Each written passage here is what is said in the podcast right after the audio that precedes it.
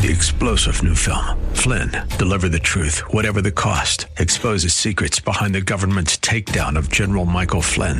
Flynn knew what the intel world had been up to. He ordered the first audit of the use of contractors. This set off alarm bells. He told the truth. He was the most dangerous person for Donald Trump to hire. They had to get rid of Flynn. Flynn, deliver the truth, whatever the cost. Available now. Watch it today. Go to salemnow.com. Salemnow.com.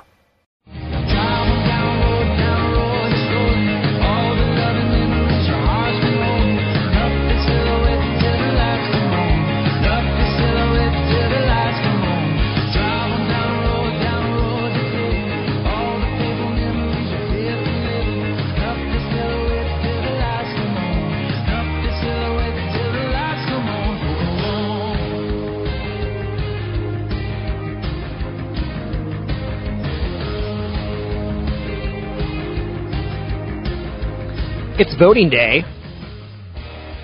If you don't vote, you can't complain. You know what I'm going to complain about this year? People that say if you don't vote, you can't complain. Because trust me, people can complain.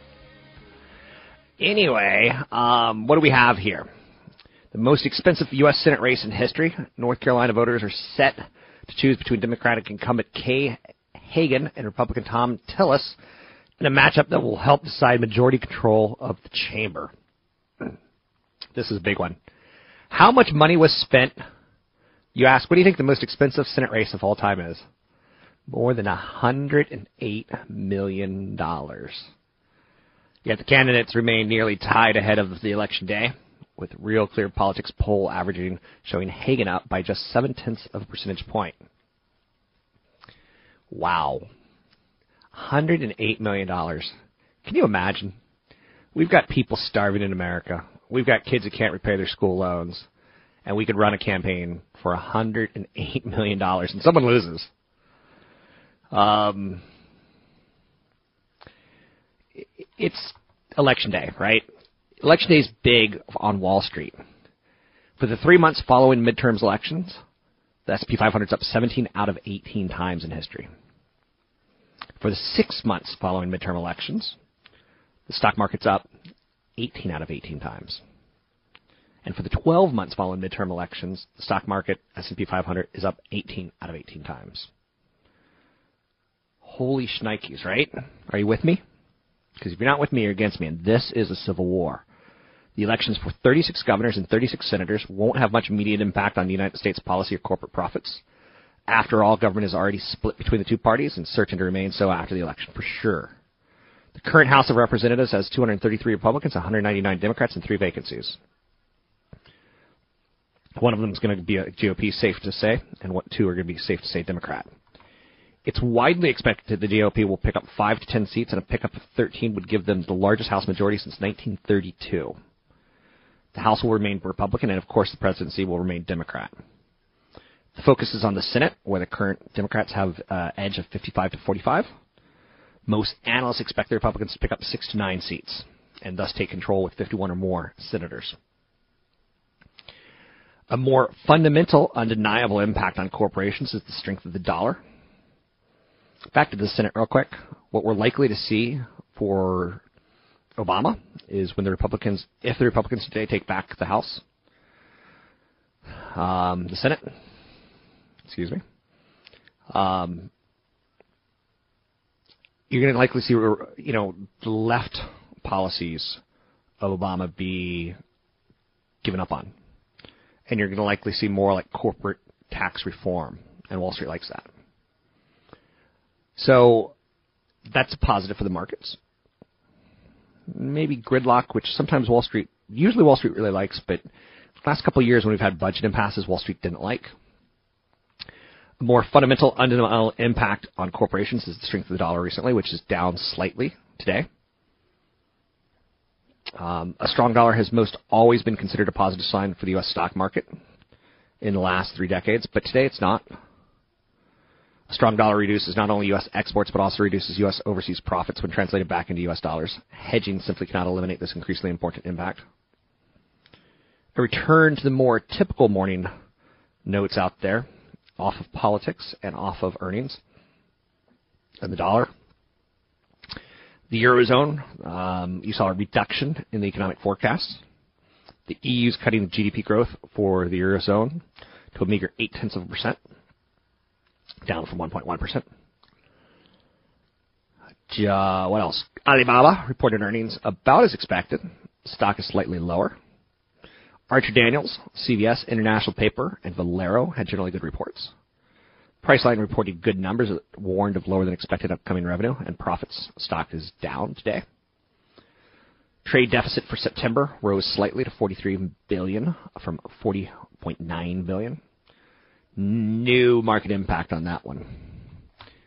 None whatsoever. Anyhow, and anyway, taking a look at the numbers today. Let's see what we have.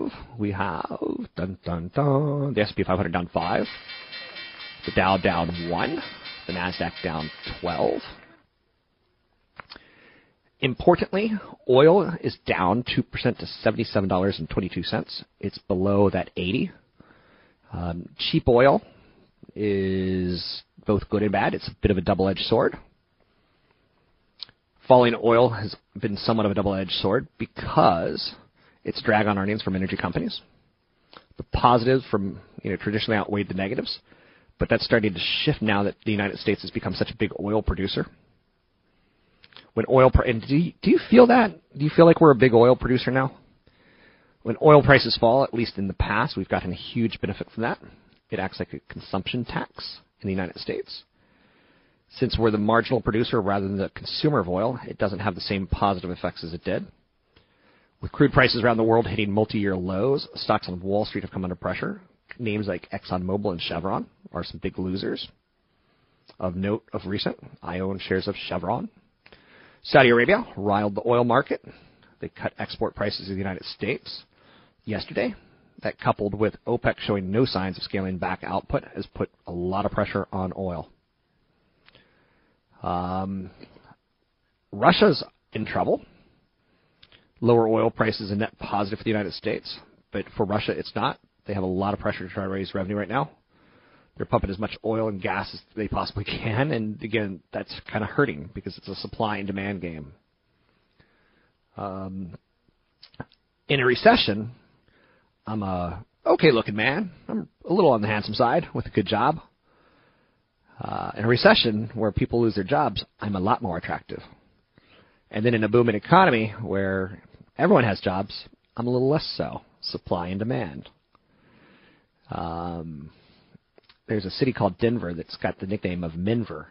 A lot more men than women. So I tell single women, if you want a man, like it's important to you. If that's super like edgy to you, well, freeze your eggs or consider moving to Denver. It's a supply and demand. That's how Wall Street works, right? Um, income inequality is still very much an issue in these elections. What else do we have for you out there today? Airlines make $49.9 billion on customer fees. Don't, doesn't that suck? Like, you go out, you shop for a good price, you're like, woohoo, good price. and then those fees just start pounding you. Airline claims that they need to levy these charges to remain profitable. The entire sum involved is so huge that it certainly helps the industry. Hey, with the falling price of oil, airlines look a little more attractive, especially if we can get good job numbers on Friday. Most of the additional revenue generated comes from two sources onboard sales of food and beverages and checked packages. I'm Rob Black, talking all things financial. Pick up the phone and me call 800 516 1220.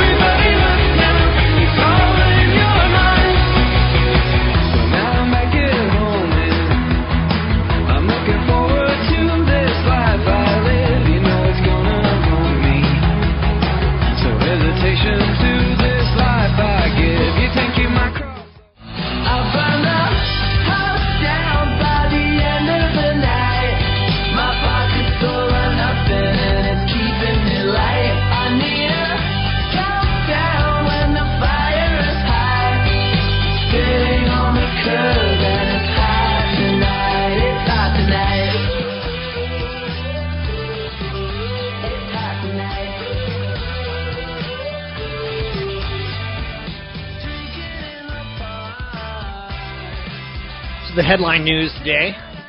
It's election day. Alibaba, profit down, revenue up, in its first report as a listed company said earnings plunged after handing out stock awards to employees, but stressed that its e-commerce business is growing well. The Saudi price cut on oil has upended the oil market, sending a lot of oil shares down today. Big oil tech, uh, big oil companies, integrated oil. Oil prices tumbled to their lowest point in more than two years. The decision by the world's largest oil exporter sent the Dow Industrials into negative territory on concerns about the pace of global growth. The move heightened worries over the resilience of the U.S. oil industry. While lower crude prices generally help consumers by reducing the amount they pay for gasoline, falling energy prices squeeze profit margins in a lot of energy companies, particularly smaller firms or those with very large debt loads. So, It's interesting to note that Saudi Arabia raised the price for its oil in other locations, including Asia, where the country had cut its prices for four consecutive months. Interesting how you fight a war, and a lot of people won't even know that. Time magazine, the former Time Warner publishing business, lowered its revenue outlook as the company looks to counteract weakness in print advertising. I can't imagine picking up a uh, Time magazine at this point in time. They lowered their, unless I'm, of course I'm man of the year, then I'll pick it up. Time lowered their full year revenue outlook. Um, Sports Illustrated also. Second quarterly earnings report since it split from Time Warner. Company said it now expects full year revenue in the range of 3.2 to 3.3 billion. That's not bad. It's more than I would have thought. Profit of just 48 million though. It's a lot less than I would have thought. Um, it's that traditional print publication where it's just dying. It's dying, man. It's dying. Apple and Google in Disney video deal. Interesting. Walt Disney has achieved something that many in Hollywood and Silicon Valley have been attempting for years, getting Apple and Google to play nicely together. In an unprecedented agreement to share rights to digital content, the two tech giants will allow consumers who buy a Disney movie from either their online stores to watch on their smartphones, tablets, and other digital services. Starting today, People who register with Disney's Movies Anywhere app and buy a copy of Frozen from the Google Play Store on an Android tablet can later watch the film on an Apple TV through their iTunes library. Cool. Apple has restricted movies, TV shows, and other content to its own family of iOS devices, along with Mac or Windows computers. Google placed similar restrictions on its digital store and Android-powered devices.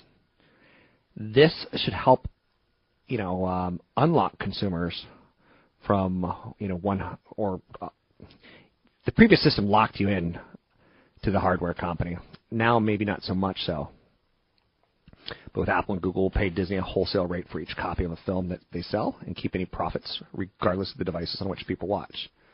Very cool. We're starting to get it. Some companies are. Disney gets it. I'll say that. Let it go. Let it go. How many frozen princesses did you see this year? S&P 500's down 8, Dow's down 24, the Nasdaq's down 19.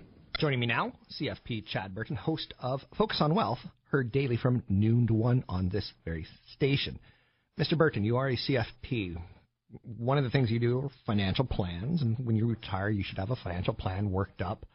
Um, one of the things I think that confuses people is how much stocks versus bonds should I have? Because there's old rules of thumb, and there's new rules of thumb, but there's also dynamic situations where you know people can throw that scenario still out the window. Yeah. You know, the 60-40 stock to bond and pull out three to four percent per year.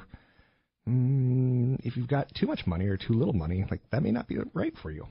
No, and like I've said before, what you do is you have you know three years worth of portfolio draws in cash, and you have your allocation that you, you take your dividends and interest from that, and then you pull off growth to replenish what you've spent and that over time will equal typically a four to five percent draw rate. Same time, if you're super wealthy, you could have three to five years worth of expenses in cash and everything in stocks if you can handle the volatility as long as you don't sell when there's a big decline. So it's it's different for everybody. Um, the typical allocation that I see for most retired people that you know take a risk tolerance in-depth questionnaire and then they have enough assets to actually retire three years worth of expenses in cash, and the rest in typically a 55-45 stock bond split okay. or 65-35.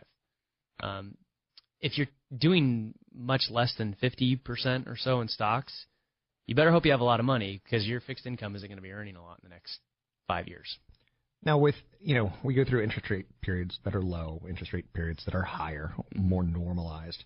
Does the strategy change? Well, I mean, here's the deal. We we think about the stock market and everything is returning to the mean, right? And I don't know. It's in theory, I mean, the stock market has. I mean, it's averaged 11% for the last 100 plus years. Um, but the longer you deal with a low period of interest rate environment, you know, the mean actually ends up coming down after after a while. So, you know, an average fixed income portfolio would have earned five to six percent if you would have run those numbers prior to the year 2006.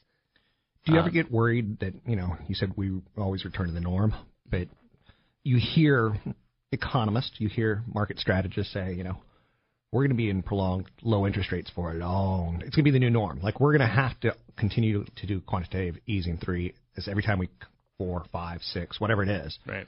Um, that we're going to always going to have to come back to these policies because when you start raising rates, people won't be normalized. They won't find them normal. They'll find them super high. Yeah, I mean that's the issue is that the are these economies going to get addicted to quantitative easing? If you look at the stock market chart, every time some sort of level of quantitative easing was announced, Yeah. big, uh, big, big jump in the stock market. Every time that quantitative easing period ended, there was a decline. There was a correction of usually around seven to eight percent. Then another announcement of a continuation, and then another uptick in the market. That, So yeah, I mean it's it's it's a real issue that we have to be concerned about, and the good thing about low interest rates is that it helps the stock market. that's fair. If you're in the stock market. Mm-hmm. So, But if you have an under allocation to stocks, you're hurting. Right. I'm with you. Um, as far as having enough stocks versus bonds, um, do you tend to skew for your clients more towards value, or is it? It depends on scenario.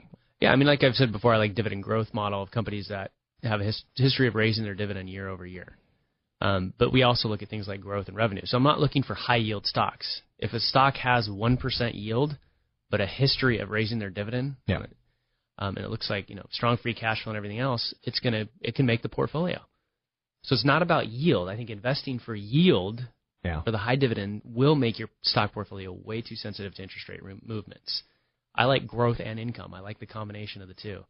Are you just using a Bloomberg terminal to screen for histories of dividend increases? And Yeah, yeah, we can we can create a screening list that looks at uh, you know companies with yields over one percent. Over so we don't like to trade small cap stocks. We let the funds Uh. do that if we're going to get small cap exposure. Um, so we have you know quite a few factors that go into the screen. It narrows the stock universe down to about 250 companies that make that screen, and then we try to diversify among the different sectors. okay. Anything else we need to know about this topic, or is that about it? No, I, ju- I think that people just need to be aware of, of the volatility that's going to be in their portfolio if they're taking more risk and they're using stocks for the yield. And rather than panic and feel like you have to sell when there's a 10, 15, 20% correction, you need to take a breath and relax and say, is this company still increasing their dividends? If they are, don't sell. Um, unless there's something fundamentally that's going to affect their free cash flow, kick back and say, okay, I'm going to get paid to wait. Last thought: Would you prefer that people be in ETFs that have dividends, or would you prefer individual stocks that have dividends? most people should just be in ETFs. I mean, you're, you're seriously you're paying, you know, six tenths of one percent in many cases to have a very diversified approach to to these stocks. And when I got into the business, most mutual funds were charging over one percent, Yep. and so it's almost free to invest these days. CFP Chad Burton. You can find him at newfocusfinancial.com. That's newfocusfinancial.com. I remember as a kid, I know you're going to say, please tell us a childhood story, but make it quick. I remember as a kid, McDonald's had that Monopoly game, and I remembered, like, this was going to be my ticket to millions. All I had to do was get two simple cards, you know, two, I, I knew I was going to do it. Despite our lives ever more digital, despite our lives ever more advanced, despite the fact that I no longer eat at McDonald's, the Monopoly game is still a pretty big throwback, and people love it. Um, it's been rolled out in recent years as a promotion for McDonald's. You can still play on the web for several more days until November 10, even though the in-store game ended October 27th. It's nostalgic. A lot of people like playing McDonald's uh, Monopoly game. Uh, each time you purchase an item at McDonald's, there's a peel off sticker with two stamps.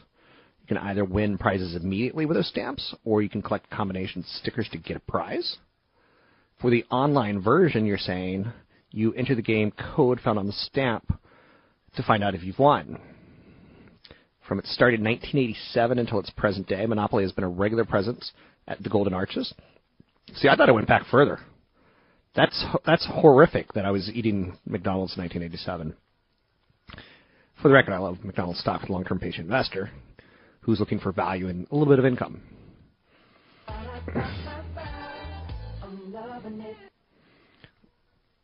I'm surprised that people are still eating it. Should be uh, the the tag phrase, right? Don't be a hater. The prices, of course, have changed this year. For instance, the first time the game includes a chance to meet pro athletes: LeBron James, Patrick Kane, Alex Morgan, Jamie McMurray. Ooh, to meet a celebrity. Cash amount has changed. It's up to tenfold. Oh boy. Now it's 200 $525 million of prizes this year. Half a billion dollars. We just gotta let it go.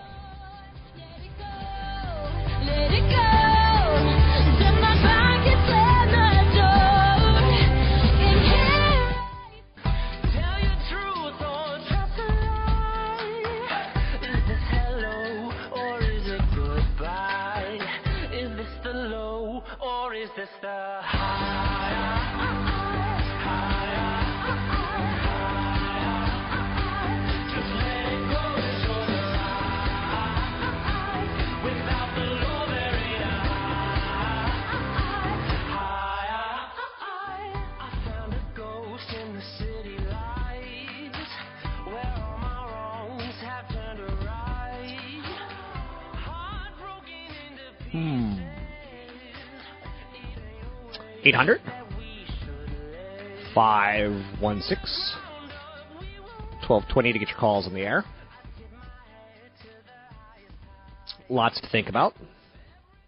Google's revealing its next attack on Amazon. Keep in mind, this is a big company. And last week, the CEO Larry Page was, you know, bashing Silicon Valley for not thinking big enough for not thinking of things like disease-seeking nanoparticles and smart contact lenses. Keep in mind they have a share price that they could basically do whatever research and development they want to do for whatever period of time. Google's put in its efforts in catching Amazon in cloud computing. Amazon has been the leader in the cloud space for years. Cloud service providers like Amazon, Google, and Microsoft let other companies save money on hardware by charging them to use their servers, storage, and database resources. In 2013, Amazon Web Services had more revenue than Microsoft Azure Google Cloud platforms combined. Google is hosting an event today to talk about its cloud services, um, and it's going to announce new offerings to make it easier for customers to set up cloud services. It hopes help make it more of an attractive option compared to Amazon. So there's price wars that go on. Amazon's web services, just to show you how important it is, of how much server space they have Amazon Web Services accounted for 37% of the $9 billion infrastructure as a service. Infrastructure as a service, IaaS. Um, Gartner reports that the market will grow 35% a year to $42 billion by 2018. It's only at $9 billion right now. Um, determined to close that gap. And I would bet that they could do it. So, I like shares of Google. I like shares of Apple. I like shares of Disney. I like shares of Nike it's not that hard to come up with a shopping list of great companies that when there's a bad market, you love. Um, the CEO of Tinder is out. Somehow, some way, some shape, some form. Don't you kind of wish that you know they swiped right on him, um, or is it swiping left? I don't even know. They're at a board meeting, his picture comes up on the screen you're out. Uh, insiders say Tinder's recent sexual harassment lawsuit was to, also to blame for Rad's downfall. Um, he's going to stay on as CEO until the company finds an Eric Schmidt-like person, older. They're looking for someone who's more experienced to replace him. He was really good friends with Justine Mateen, who also helped found the company. But last year, Tinder's co-founder Whitney Wolfe accused Rad, as well as co-founder Justin Mateen, um, of sexually harassing her. The suit was settled. Um, the big question on Tinder is how are they going to roll out a premium product? Um, it looks like they're going to try to get a travel feature, allowing users to visit other cities, uh, swipe through matches there, and an undo feature. Um, is that premium, or are you willing to pay for that? You know, I can see how some people visiting other cities would be like, "Hey, hey, let's get a match before I show up." Hey, um, but it's just kind of creepy to me. And I could also see maybe like if you're living in the middle of Oklahoma and you want to try to find someone in Oklahoma City 400 miles away, how that might be a little bit easier for you to find a match per se. Uh, taking a look at the clock, we are running out of time, so let me get some market data pushed into you. The European Commission lowers their 2014 GDP forecast to 8 tenths of a percent. Strength today in consumer staples, healthcare, industrials, technology, utilities, telco services. Weakness in consumer discretionary and energy. Energy. Oh, pros and cons. You know, we started fracking and we started getting more oil out of North Dakota, South Dakota. I could have come up with a reason to, you know, not turn one of those two states into a prison state, but now that we found oil and we're getting it out easier, smoother, um, it's interesting. It's a little bit more of a play. Did I tell you? Do you remember this story? Last year I did a story about North Dakota and how like, the, the stories there, like Walmart, they just put stuff on the floor because they don't have employees. To, like they're all oil workers.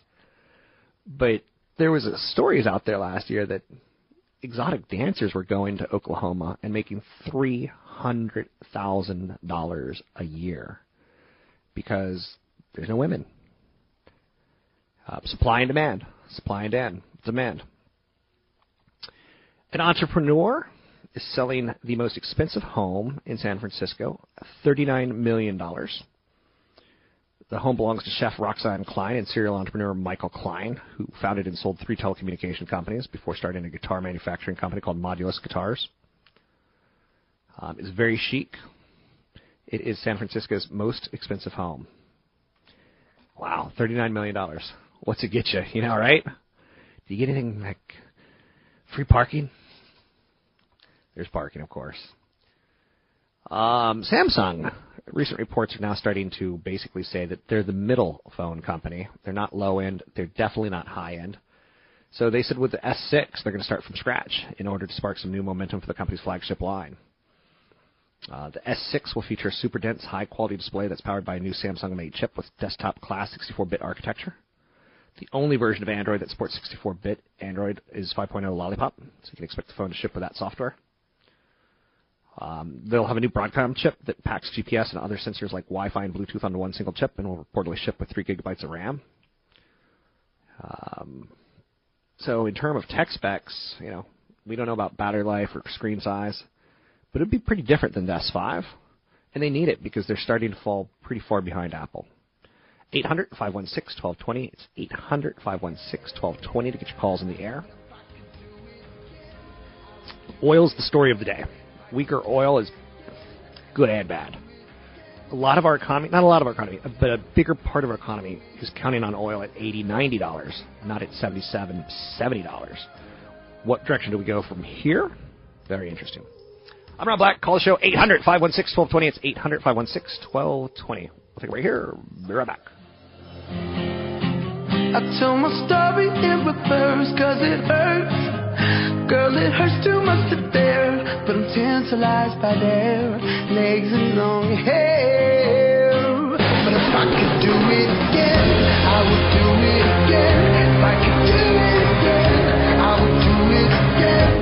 views and opinions expressed by Rob Black and his guests are not necessarily those of the Wall Street Business Network, this station, its management, owners, or advertisers, and should not be construed as legal, tax, or investment advice. Always consult with the appropriate advisor before making any investment or financial planning decision. Insightful, informative, irreverent. We're ready. The Wall Street Business Network presents Rob Black and Your Money, your source for breaking news, market updates, and successful investment strategies for the 21st century. Sounds like a great program. Getting you to retirement in today's market. So let's get on with the show. Taxes, family finances, insurance, the economy, technology, media, and entertainment. Rob is talking about it with you at 800 516 1220. So call in, we'll chat and uh, have some fun. Now, to start your day with the latest news and market commentary, here's Rob Black on the Wall Street Business Network.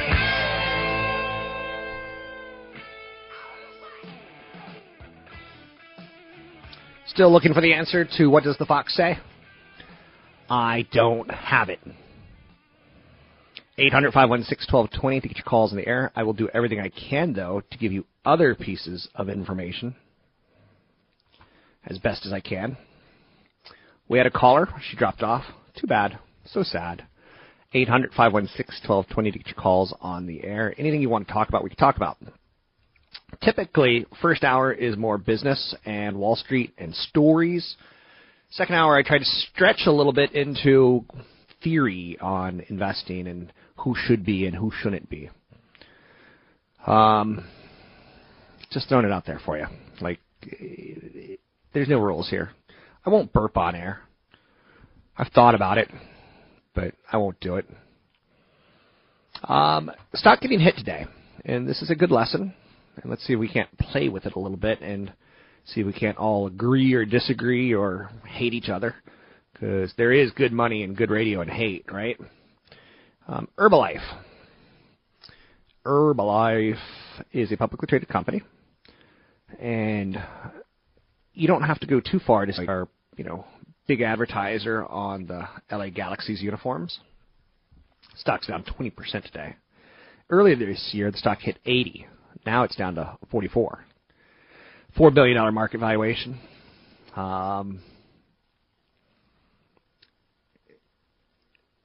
Herbalife's got a weight loss issue.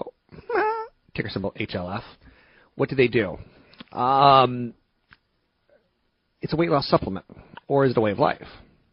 We don't know. Herbalife manufactures and distributes weight control products that include meal replacement snacks and enhancers. It offers nutritional supplements, including products designed for everyday wellness and healthy aging, energy, sports, fitness products, skincare products. Their offerings are sold in 90 countries. Its multi-level marketing program involves more than 3 million independent distributors throughout the world, as well as retail partners in some regions. Some of its independent distributors are actually individual customers who buy the product at a discounted rate. It's a pretty confusing company, all things considered. Um, it is multi-level marketing, which is why some people think the stock goes to zero. It is getting hit pretty hard today. So, a stock that goes from 80 to 40 and relies on people to become members. And let me give you a quick example. A friend of mine, beautiful woman, beautiful woman, like I'm not objectifying, but I guess I am objectifying. Smart, intelligent, classy, um, has a child, divorcee, and you know she becomes like a massage therapist, trying to make ends meet while the you know the alimony's still coming in, and then on top of it she joins Herbalife because you know she could sell nutritional products, and she tried hard to get all of her friends to jump in, and there's just no going. You know, it's underperformed the S&P 500 by over 50% this year. Um, that's going to make it very, very difficult for people to to even care about the company going forward, if you know what I'm saying. Uh, it's a stock I would stay away from. It's a little bit of a, as I would refer to it, a little bit of a civil war kind of company. And it's tough to win in those scenarios. There's a lot of people who hate it. There's a lot of people who love it. And that's too much for me. So it's got a PE ratio of about nine, market cap of about four billion, um, dividend yield of about 2.6 percent. Carl Icahn loves it. or thinks it can go higher. Bill Ackman thinks it can go lower. They'll get on TV and debate each other, and that creeps me out enormously. Income has been going lower for the last four quarters. It kind of hit 150 million, 150 million, 120 million, 75 million, 120 million. So they've recently had a little bit of a bounce back. But then again, they also had, you know, just a horrible, horrible um, quarter and guidance. Uh, volume growth was negative. Sales growth was negative 5%. Um, for 2015, they look at volume growth as flat. Sales growth is 1 to 2%. A lot of free cash flow. So, where's the support on the stock? Like, technically, if you were to say, I want to jump in and, and take a take a shot at this one, be careful. Um, it's probably right around here. On really rough days, you kind of could kind of gauge where a company's bottom is. Probably has a couple more days of selling pressure. Um, as people are starting to go, okay, end of the year, I got to sell my lose. I got to harvest some losses. We always think of harvesting blood, blood, blood. Um, but back in late September, the stock hit about forty dollars a share, thirty-eight dollars a share, and now it's at forty-four. Had a little bit of recovery, so somewhere around 42, 44, it looks like it could be quote unquote a double bottom um, until there's more bad news. And that's the problem with investing until there's more bad news. Uh, 800 516 1220 to get calls on the air. It's 800 516 1220. I don't believe in, like I said, going after. Um, I don't believe in going after companies that are just they're too too hot. So on Friday, Herbalife agreed to pay $15 million to settle a class action lawsuit filed by a former distributor who claimed the company was running a pyramid scheme. For nearly 23 months, Bill Ackman, who runs Pershing Square Capital, has been crusading against Herbalife. Ackman gave back in December 2012 a 342 slide presentation saying that he was short $1 billion worth of the company. It's his contention that the company operates a pyramid scheme. Um, again, too hot for me. I, I don't. It's really tough to play in those kind of conditions as an investor. What you should not buy and what you should buy in the month of November. Um, you know, Black Friday is coming up not too far from now. TV inventory will get very, very attractive. HD TVs will sink to their deepest discounts this month, and good deals will continue through December. Tablets and laptops will also see bargain offerings start to pick up. Halloween items, if you want to pick up some gear for next year, uh, now's the time to do it. 50% off. Toolkits make a welcome gift for me. Um, I think anyway, everyone should have a toolkit. This month kicks off prime time to buy some. Some of the best sales of the year likely to surface on Black Friday and Cyber Monday. Cookware and home goods. While prepping that Thanksgiving meal, um, cleaning the house. Good news if your vacuum's on its last wheel. It's typically a good time to get a new one. Good time to get you know some new cookware. Um, a lot of Black Friday, Cyber Monday type of deals. Lots. Clothing, uh, maybe on a lot of wish lists, but you'll have to wait until January for the best markdowns on winter clothes. Um, if you've recently become engaged, a wedding dress is something you want to buy now. November is a very slow month for bridal re- retail. As you can imagine, no one wants to get married at Christmas, or maybe they do. Anyhow, 800 516 1220 to get your calls in the air. It's 800 516 1220. I'm Rob Black, talking all things financial, money, investing, and more. Find me online at robblack.com, Twitter, Rob Black Show, YouTube, Rob Black Show. It's a great way to support me. Just follow me. Take a break here. Be right back.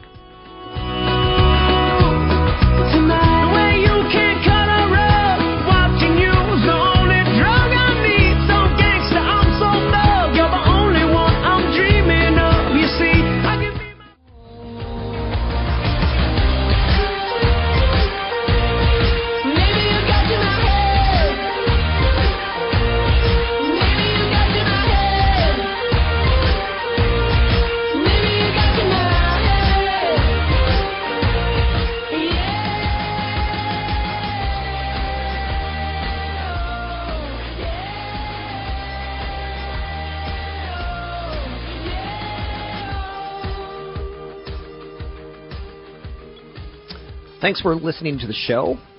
Any topics you want me to talk about, I'll gladly do. Um, I do come back to a lot of, you know, boring names, and I know that. And part of it is, you know, I could talk about Alibaba and should you invest in it or not. If you've got time and you've got a way to fund investing on a regular basis, you can scale into anything you want. Now, some of them will make obviously more sense than others. Um, so please note that. Uh, great way to get into you know a lot of trouble in investing is to go a little bit too aggressive. Now, there's like hurricane plays where you can invest in plays that are tied towards hurricanes, and you know those will include things like uh, construction companies, MasTec, Unitech, um, companies like Fluor, um, EMCOR, companies that can you know obviously rebuild things. Home Depot would be one. There's you know there's themes, and I want you to be intelligent about it. Um, I want you to be patient. You know, I think there's winners uh, that sometimes don't play out the way you want them to. Like Nvidia once was this cutting edge tech company. Are they today? Yeah, but there's a lot of competition. Best Buy once was sweeping across America. What are they today? They're struggling to compete with Amazon. I wouldn't say struggling, but their easy days are behind them. Walmart's had a tough formula for reinventing growth, in large part because, you know, there's not a lot of wage inflation going on. So they're doing, they're putting in position a lot of smart things uh, for the future. I like Home Depot. You know, I'm not afraid to say that out loud. I think they're very unique at what they do. I think they will run a risk of valuation on a pretty regular basis. It's more expensive than the market. So do I want you to own Home Depot?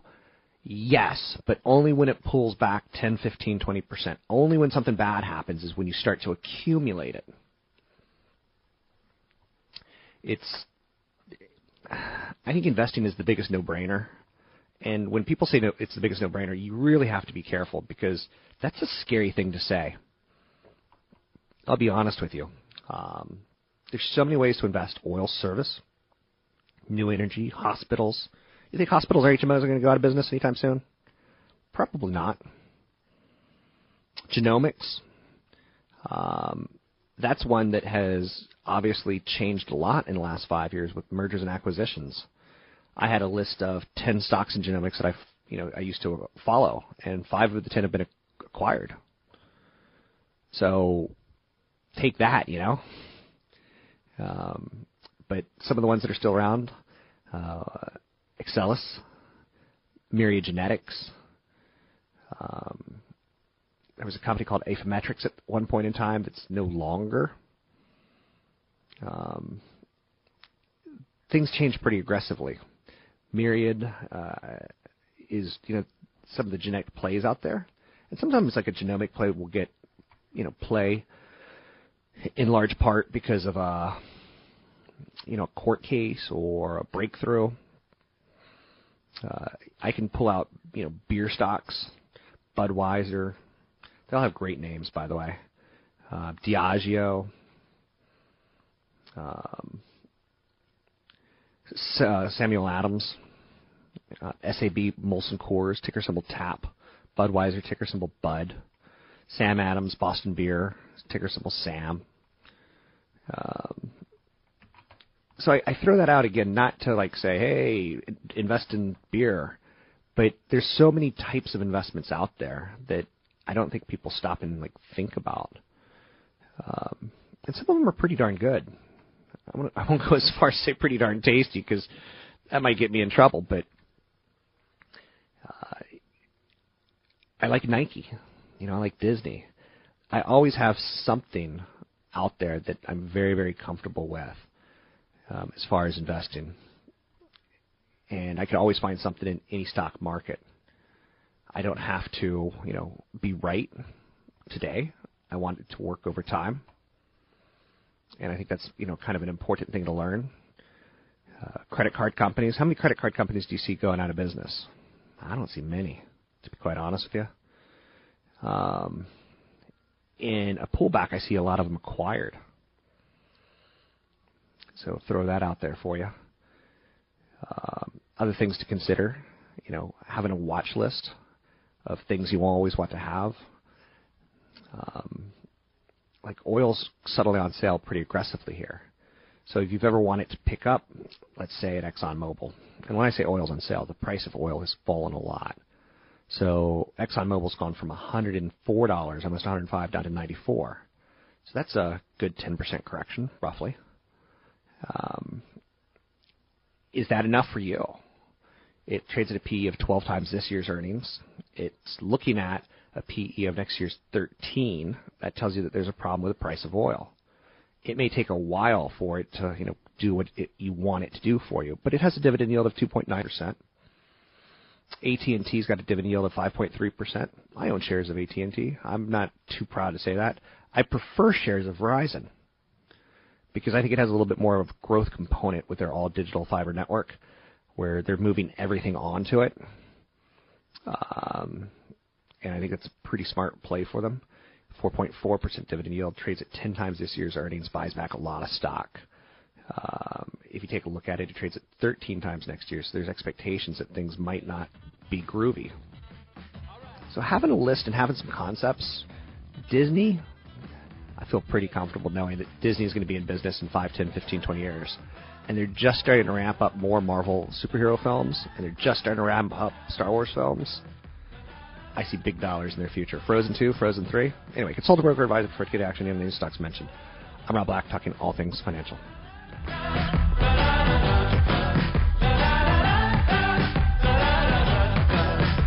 Views and opinions expressed by Rob Black and his guests are not necessarily those of the Wall Street Business Network, this station, its management, owners, or advertisers, and should not be construed as legal, tax, or investment advice.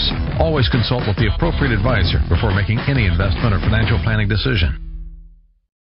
Three star general Michael J. Flynn, head of the Pentagon Intelligence Agency, knew all the government's dirty secrets. He was one of the most respected generals in the military. Flynn knew what the intel world had been up to. He understood its funding. He ordered the first audit of the use of contractors. This set off alarm bells.